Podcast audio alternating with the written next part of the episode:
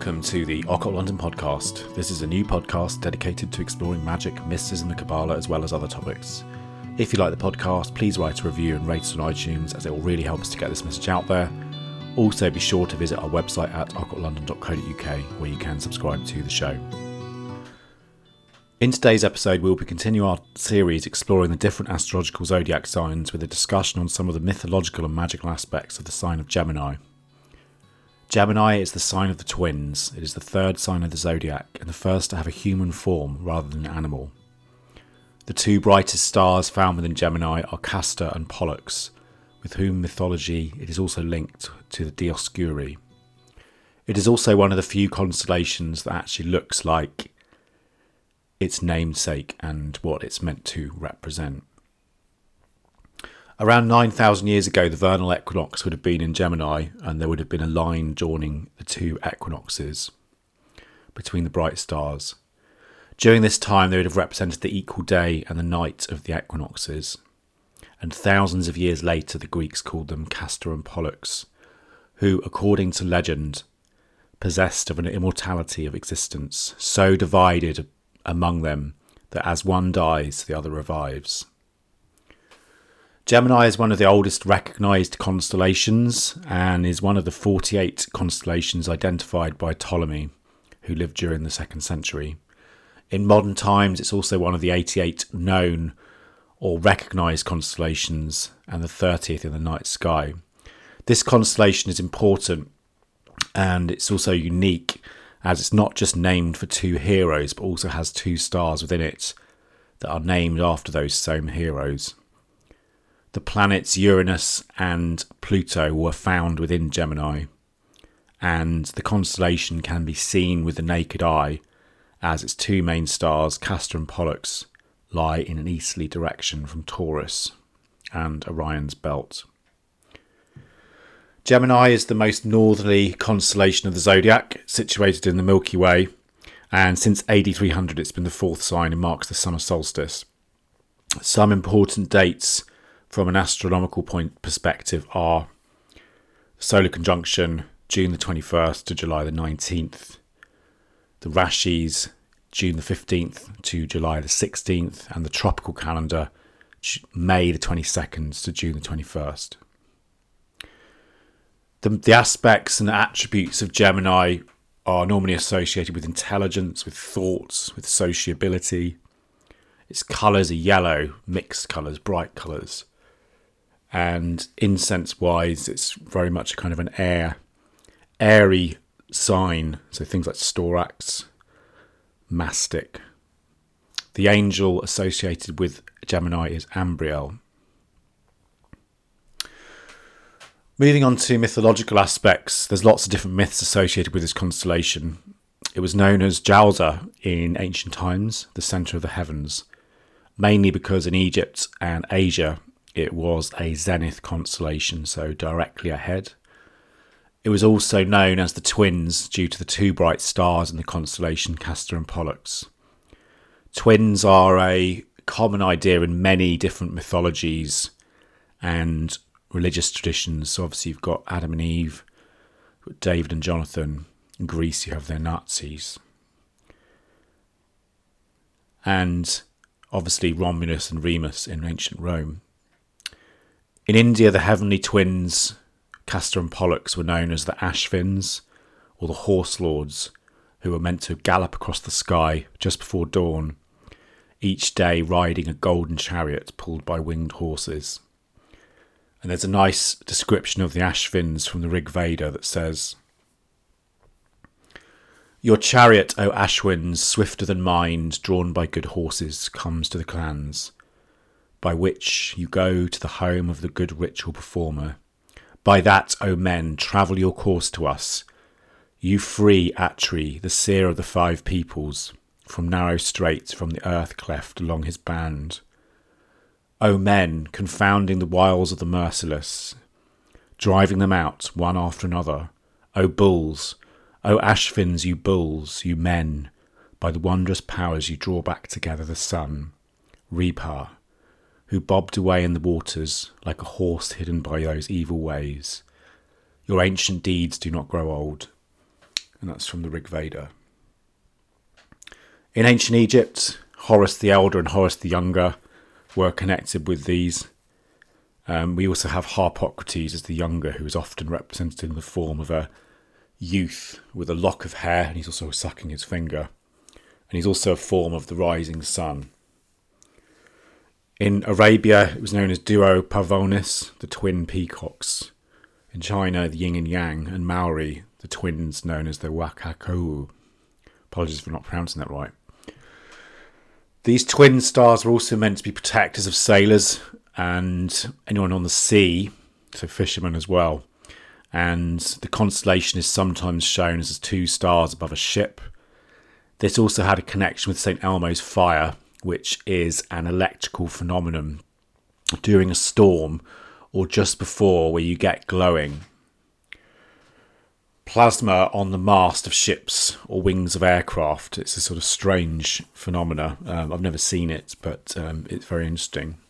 And according to the legends, if a double light appeared, it represented Castor and Pollux, and all was well. But if just one, then it was considered to be bad luck, and you know a storm might be coming. The most famous myth connected to Gemini, as we mentioned, is the mythology of Castor and Pollux, and this story is quite similar in a way to the one of Taurus. It involves Jupiter once again. In the story, Jupiter falls in love with a beautiful woman Leda who is married to King Tyndareus, who is the ruler of Sparta. Instead of um, Jupiter pretending to be a bull like he did with Taurus, however, this time he transforms himself into a swan, which he then uses to seduce Leda. From this sacred union with the king of the gods, Leda bears two eggs, and the story goes that one of the eggs was the offspring of Jupiter, and the other was the offspring of Leda's mortal husband. The two eggs produce four children two brothers, Castor and Pollux, and two sisters, who are Helen of Troy and Clytemnestra. And Pseudo Hyginus, in his Fabulae, describes this as follows Jupiter Zeus, changed into a swan, had intercourse with Leda near the river Eurotas, and from that embrace she bore Pollux and Helen. To Tyndareus she bore Castor and Clytemnestra. The twins Castor and Pollux um, are meant to then have grown up, and they become very strong and really good friends. Castor becomes very famous for his skill as a horse tamer, and Pollux becomes famous for his skills as a boxer. Um, they're meant to have travelled all throughout the lands with Jason and the Argonauts to find the Golden Fleece. However, the story goes that one day during a storm at sea, two stars appear above the heads of the twins, and the storm miraculously ends. Because of that incident, um, that's possibly where this idea of them being patron saints of the travellers at sea comes from. Unfortunately, during a battle, um, Castor dies in battle, and Pollux is inconsolable about this. So he goes to his father Jupiter to beg him to bring Castor back to life. Pollux volunteers to give up his own life as a ransom if Jupiter can restore his brother. And if we read Pindar, Nemean Ode, it describes this as follows O Father, Son of Cronos, what release shall there be from sorrows? Grant that I too with my brother may die, great King, I beg thee. For glory is departed from a man robbed of his friends, and under stress of toils new mortals will abide faithful companions to share in the labour. He ended, and Zeus came and stood before him and spoke these words. Thou art my son, but after in thy mother's womb was set the mortal seed of this thy brother, sprung from her hero husband. But see then, none the less, this choice I give thee. If freed from death and the harsh years of age, it is thy will to dwell beside my throne upon Olympus.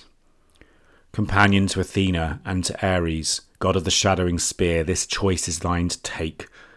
But if in thy heart's travail for thy brother, thou art in mind to share all things alike with him, then half thy days shalt thou dwell beneath the earth, draw breath, and half within the golden citadels of heaven. So Jupiter rewards the brother's love by placing them in the sky as stars, and there they shine in the constellation of Gemini. From a magical perspective, this time is when the sun enters the sign of Gemini, so we're entering this kind of in between phase.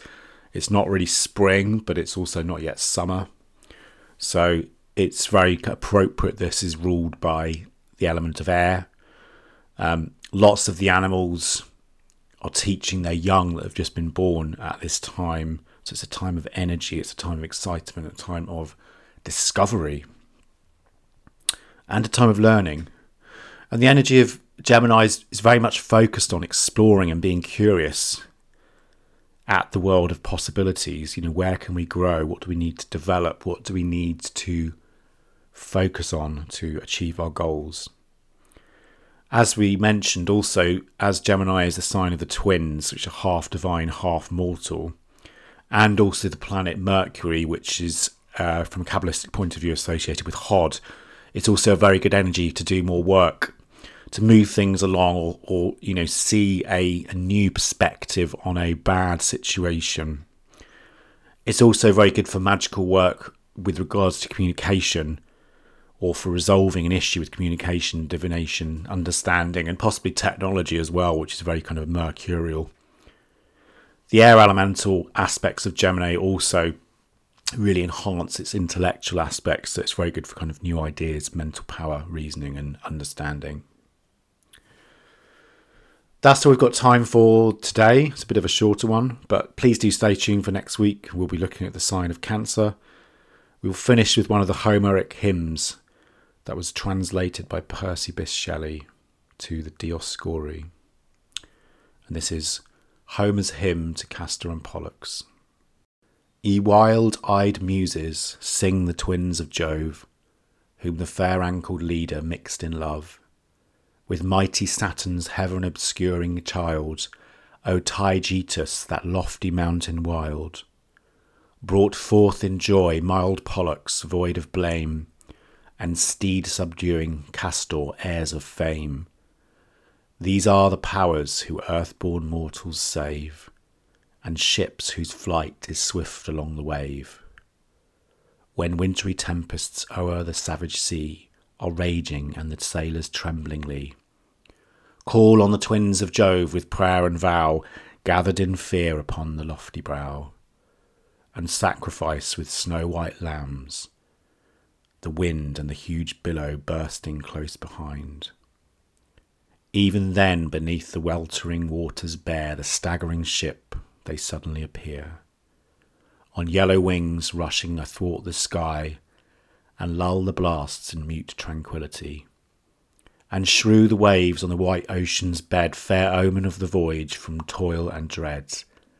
The sailors rest, rejoicing in the sight, and plough the quiet sea in safe delight. Thanks so much for joining us this week on the London podcast. Hope you've enjoyed it. Please make sure to visit our website at occultlondon.co.uk. Thanks. Good night.